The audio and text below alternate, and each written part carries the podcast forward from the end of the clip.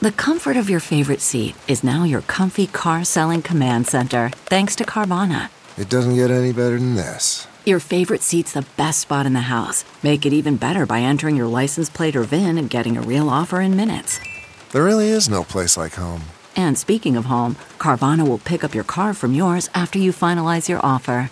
Visit Carvana.com or download the app and sell your car from your comfy place.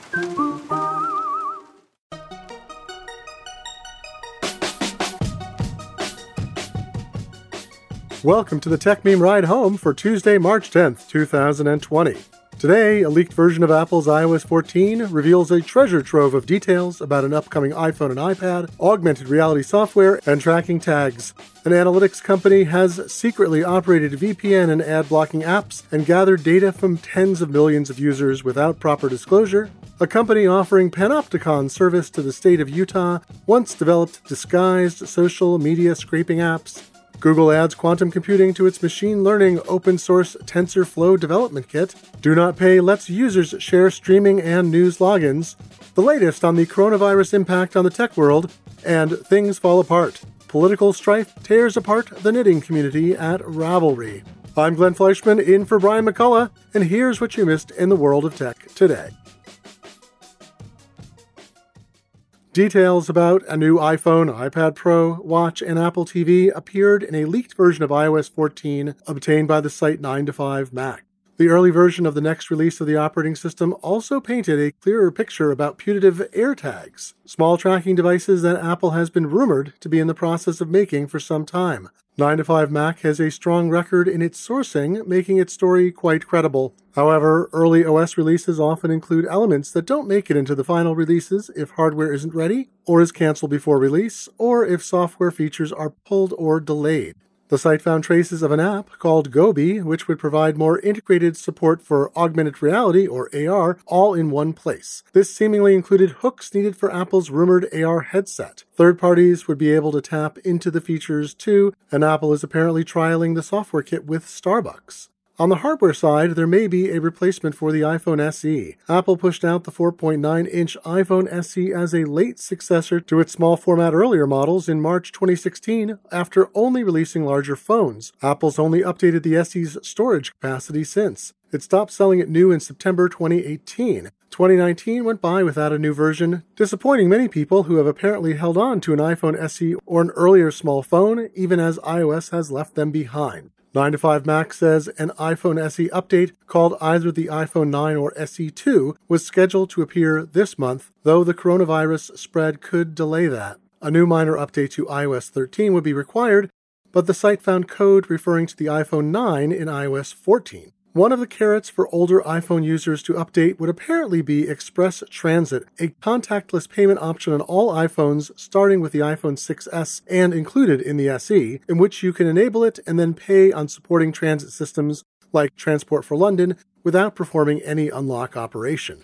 This early version of iOS 14 also reveals a new iPad Pro model that would include a three camera array like that found on iPhone 11 Pro models but also with a time of flight sensor, which samples the distance of moving objects by bouncing light off them. It's useful for augmented reality. Many sources have said that Apple has had device tags under development. That includes in testimony in front of Congress about Apple's alleged trust like behavior from the company Tile, which has made Bluetooth based tag trackers for some time. Apple quietly built ultra wideband or UWB wireless technology into its iPhone 11 models, a technology at one point slated to be used for personal area networking and incorporated into Bluetooth. While it didn't meet that bar years ago, Apple is using the latest generation both for its low power and its ability to identify items in a space. That ability started just with other iPhone 11 models, but AirTags are apparently set to rely on UWB as well. This would limit their use to newer phones, of course, but Apple has never shied away from providing reasons to upgrade hardware to work with other new hardware software. These sensors would also tie into the AR features noted earlier. AirTags would work with the company's Find My technology, ostensibly including its secure crowdsourcing feature that lets Apple devices that can't reach the internet broadcast an encrypted code that other Apple users' devices nearby pick up and relay. A similar feature has been part of the Tile system for people with the Tile app installed for over five years. But with relatively few Tile users, the feature isn't as effective as a billion iPhone and iPad owners. Also revealed is more confirmation of a new Apple TV model, as well as, gasp, a potential replacement for the awful Siri remote that Apple has remained shockingly committed to since its introduction, despite its terrible usability. Listeners, raise your hand if you own one and you rotate and press the bottom instead of the touch surface at least once a day. Let me count. That's uh that's everyone. All right. Still, other disclosed features from the leaked OS release are details of two upcoming watchOS releases, which will add sleep tracking, parental management of kids' watches, and blood oxygen level detection with a Watch Series 4. In related Apple hardware news, Patently Apple noted that the U.S. Patent and Trademark Office published a new patent from Apple today that seems to foretell the company's notion of a foldable computer. The patent describes two devices that, in close proximity, potentially magnetically connected, would shift into a joint operating mode in which hardware and computational power of each device are pooled and images could span two displays.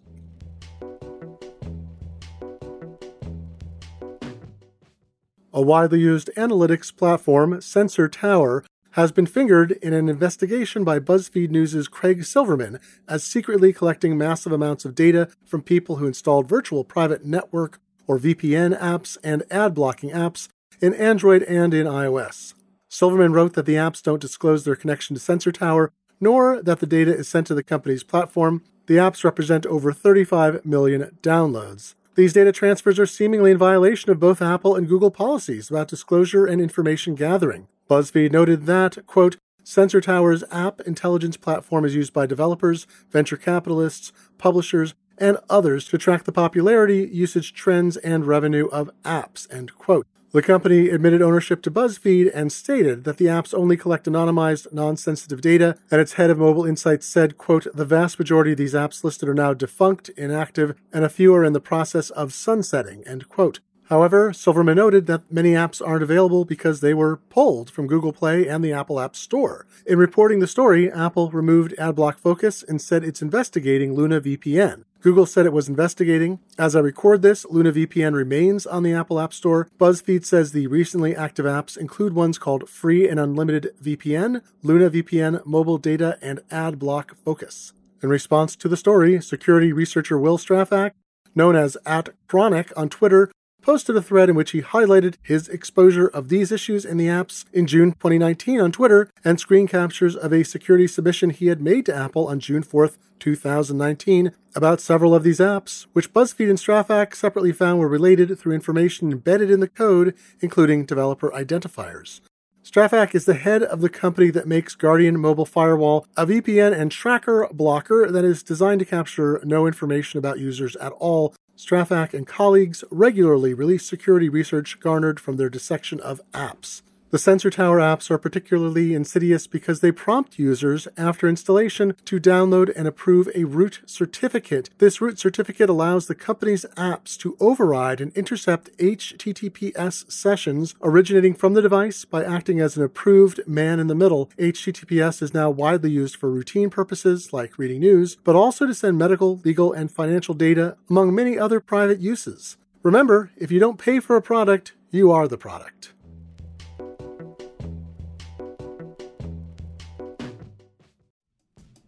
Let's be real for a minute. Most guys would wear a t-shirt every day of their lives if they could. The problem is that most t-shirts are not acceptable to wear at work or out on a hot date night.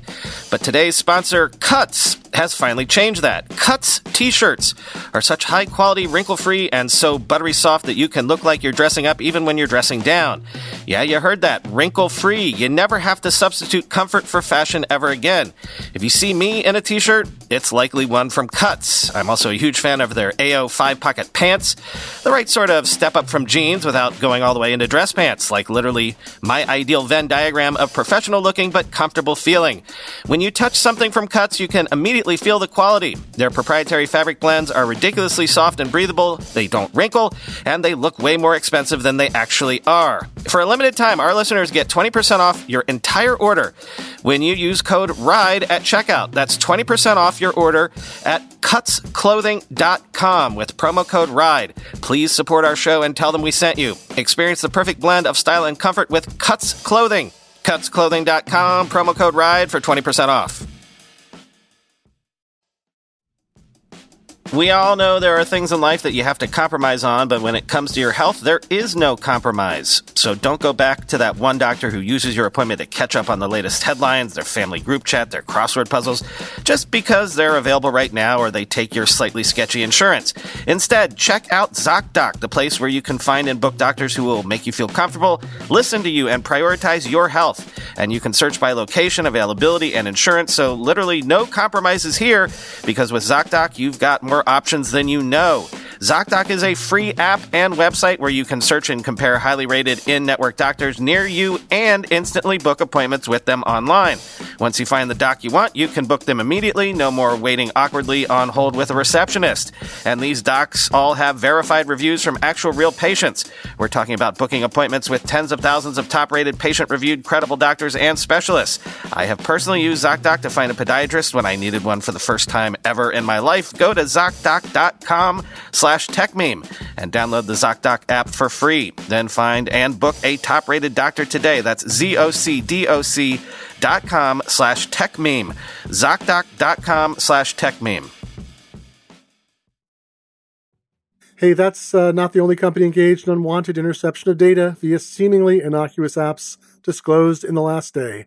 At Motherboard, reporters revealed that a set of apps targeted at social media actually were designed to scrape information from users and potentially feed it to an artificial intelligence company that works with law enforcement. Banjo is the company, and it released apps that include One Direction Fan App, EDM Fan App, and Formula Racing App, Motherboard reported, released by a company it secretly ran called Pink Unicorn Labs. Most were on Google Play, but at least one app was available for iOS. The company was recently in the news for its contract with the state of Utah that lets it acquire massive amounts of government run video feeds to provide what it says will be real time alerts to police of crimes. While the apps found aren't currently active, they were removed in 2016 from Google Play. Motherboard spoke to several former employees under the guarantee of anonymity and reported that the apps asked users to sign into accounts on other social media. Exactly what and how it all worked is unknown. Quote, there are several ways these apps could have scraped social media, perhaps by sending the saved login token to a server for Banjo to use later, or by using the app itself to scrape information, but it is not totally clear which method Banjo used because the API that the app's connected to is no longer live. End quote. Tellingly, one source who was connected with Banjo said that when the Cambridge Analytica scandal broke about that company's massive exfiltration of user data from Facebook, quote, the mood was apocalyptic, end quote. Banjo didn't provide comment to Motherboard on what it found. Google didn't confirm why the apps were removed in 2016. Twitter said it had found a violation by Banjo in 2017, but didn't offer details. Facebook said it's investigating.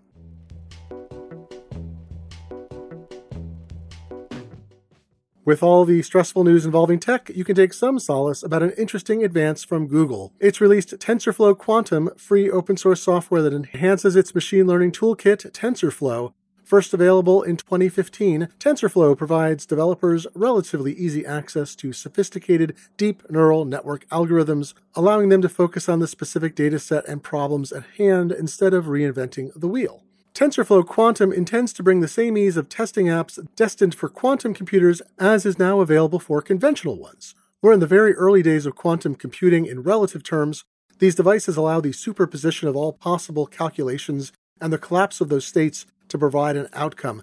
This allows certain kinds of problems to be solved at rates absurdly faster than current computational systems allow, and that trends indicate. There's some concern that certain popularly used encryption algorithms would fall instantly to the proper quantum code. However, writing code for quantum computing is still a new and complicated area. Machine learning algorithms tailored towards quantum computers could provide dramatic breakthroughs because of the speed. It might result in vast improvements in biomedical science and other arenas in which machine learning has made inroads, but computational limits on training and processing are holding back development. TensorFlow Quantum isn't a set of finished algorithms, but rather a framework in which AI researchers and developers can test out potential quantum machine learning models. This software allows simulating quantum calculations on so called classical computers and will ultimately move towards code that can execute on actual quantum computing processors.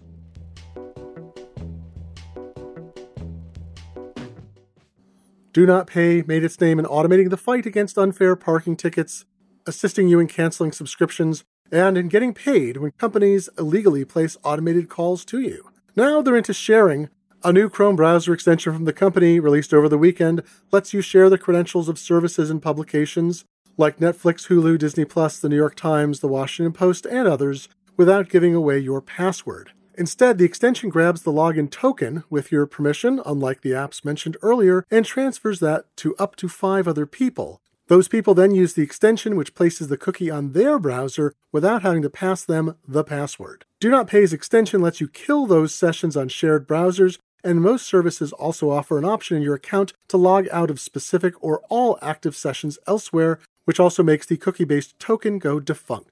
This solves the problem of sharing accounts with roommates, romantic partners, and other friends, and wanting to revoke access without resetting the account password. The login token gets passed through an encrypted cookie managed by the extension and only decrypted by shared users with the right credentials. They never see login details. The extension only works with browser tabs on desktop operating systems, so shared users have to use Chromecast, AirPlay, or other screen sharing techniques to watch on a TV set. Do Not Play told Fast Company that it had considered offering the option as a paid subscription service at $13 a month, but founder Joshua Browder told the publication that, quote, letting users monetize their subscriptions might have raised legal issues, but more importantly, it would have sullied the idea of account sharing as a communal act, end quote. Think the legal part is actually pretty significant. There's also the ethical issue of paying for a service and violating the terms under which it's offered, tempered with the difficulty or ease that various services make in legitimately sharing subscriptions under their terms. Spotify, for instance, has a family plan that requires an ongoing, precise address verification step that's a bit draconian for a simple music service. Many services more reasonably limit the number of simultaneous sessions block or flag logins from geographically far distant locations, or require logging in with the account name and password if it detects something that doesn't pass a digital smell test. If Do Not Pay solution becomes too popular, of course, sites will implement checks much like the recently stepped up ad blocking code that seems to have proliferated among content sites.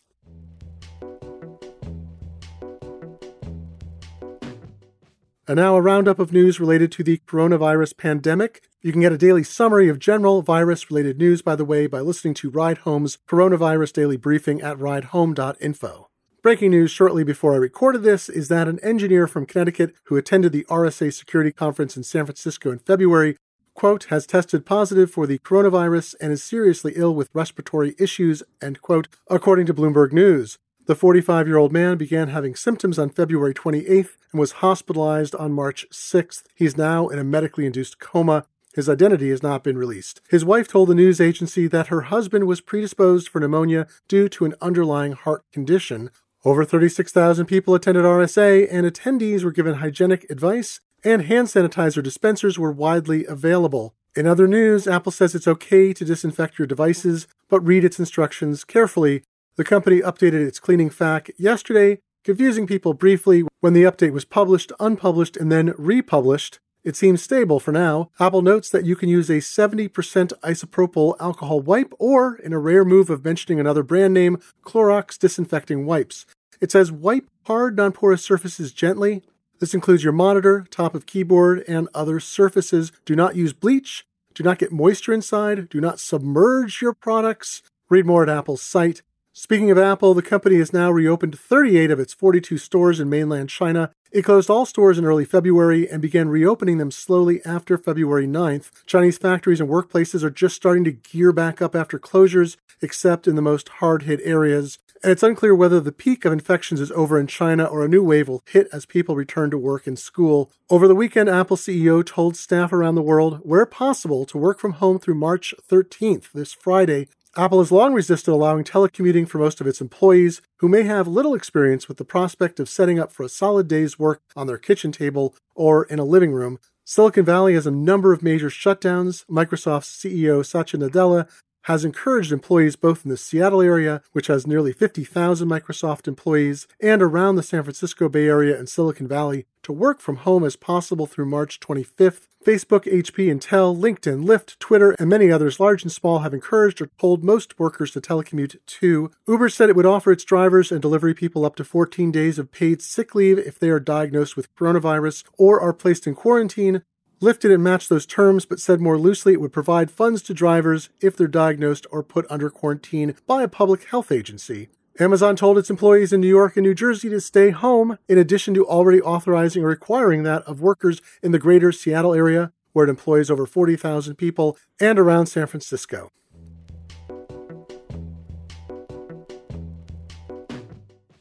Finally, politics and culture are tightly interwoven. That's true not just in person, but with online communities. MIT Technology Review walks us through the broken trust at Ravelry, a site devoted to knitting and crocheting that has 8.5 million registered users, 500,000 active ones, and 40,000 subgroups, and hasn't had a site design update since its 2007 launch. It's the Reddit of Raglan. It's not an apolitical site, but discussions wind up being filtered into subgroups of like minded people, 5,000 people were active in a Ravelry subgroup for the Women's March on Washington after the inauguration in 2017, which led to the popularization of the knitted pussy hats. But in January 2019, when one knitter posted a beanie design that spelled out Build the Wall with a brick motif, people got angry. In June, after Trump announced his reelection, the same knitter posted a Keep America Great cowl, which was flagged for hate speech. She was banned on June 21st, and then, quote, support of Donald Trump and his administration, end quote, were banned on June 23rd. Read the whole thing for a picture of society knit small. I, I mean, writ small. Writ small. And that's the news. I'm Glenn Fleishman in for Brian McCullough, who will be back tomorrow. You can find me on Twitter at GlennF. That's G L E N F like Frank. And you can find my how to books on technology from Apple ID to Wi Fi at takecontrolbooks.com. Thanks to the editors at TechMeme who tweet out every headline they post every hour of the day at TechMeme. It's a great way to keep current. Have a great evening.